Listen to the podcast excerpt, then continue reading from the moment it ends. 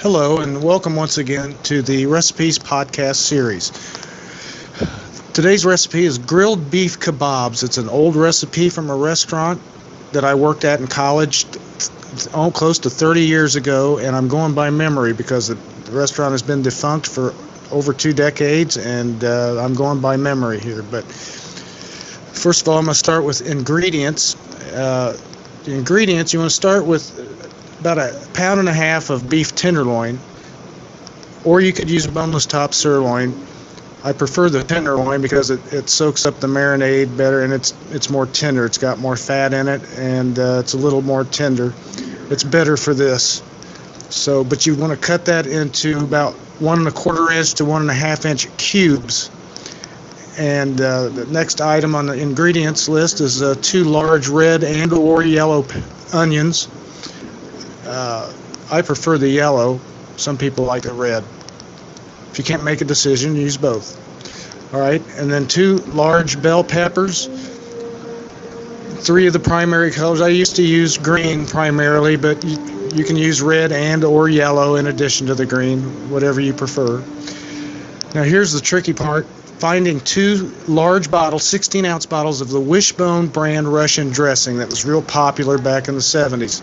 It's hard to find, but it is still around, and it's this is the the you got to use this, or it's just not the same. This is what makes the marinade. Four ounces of Lea and Perrins Worcestershire sauce. Lea and Perrins is the Worcestershire sauce preference. Everything else is just second rate as far as I'm concerned. Two teaspoons of black pepper, two teaspoons of Lawry's seasoned salt, and then skewers. I prefer stainless steel, four of them, but you can use the wooden ones or bamboo. If you use wooden ones, make sure you soak them in water so they don't burn up on the grill. Okay, preparation. In a large bowl, combine your dressing, Russian dressing, the W sauce, the pepper, the black pepper that is, and the seasoned salt, and, and mix it up real well.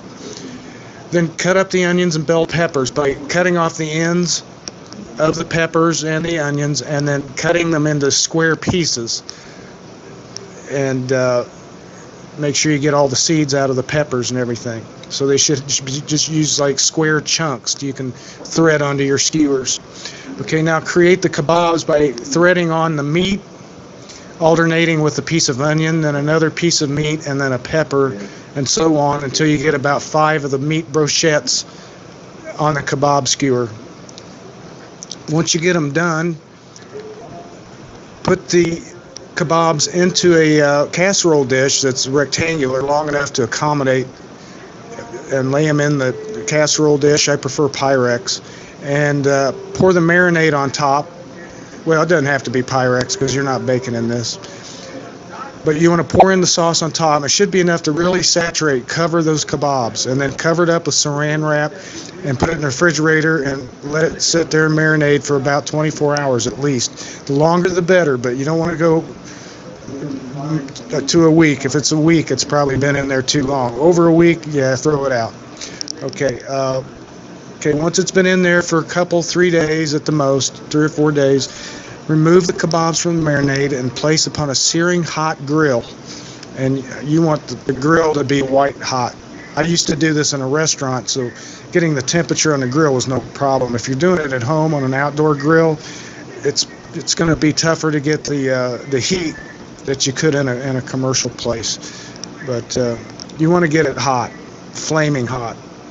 Okay, and you want to lay your your kebabs on the grill and let them char to the point where they're pretty much sticking to the grill, and you use a spatula and your tongs to separate the kebab from the grill and keep turning them by quarter turns all the way around the kebab until it's it's done to the way you like it, at least medium, I would think. But the key is to get it charred on the outside and then the middle to the way you like it. I like it medium rare, but that's just me. Charred on the outside and with some red in the middle, but that's my preference. Okay, once the meat's done, uh, remove it from the grill and serve it immediately on a plate serving recommendation is to serve it on a bed of like brown rice or wild rice with a uh, side of sauteed mushroom uh, scooped alongside there. That's the way we did it in the restaurant. So that's the serving method that I recommend. So I hope you enjoy it. Stay tuned for the next episode.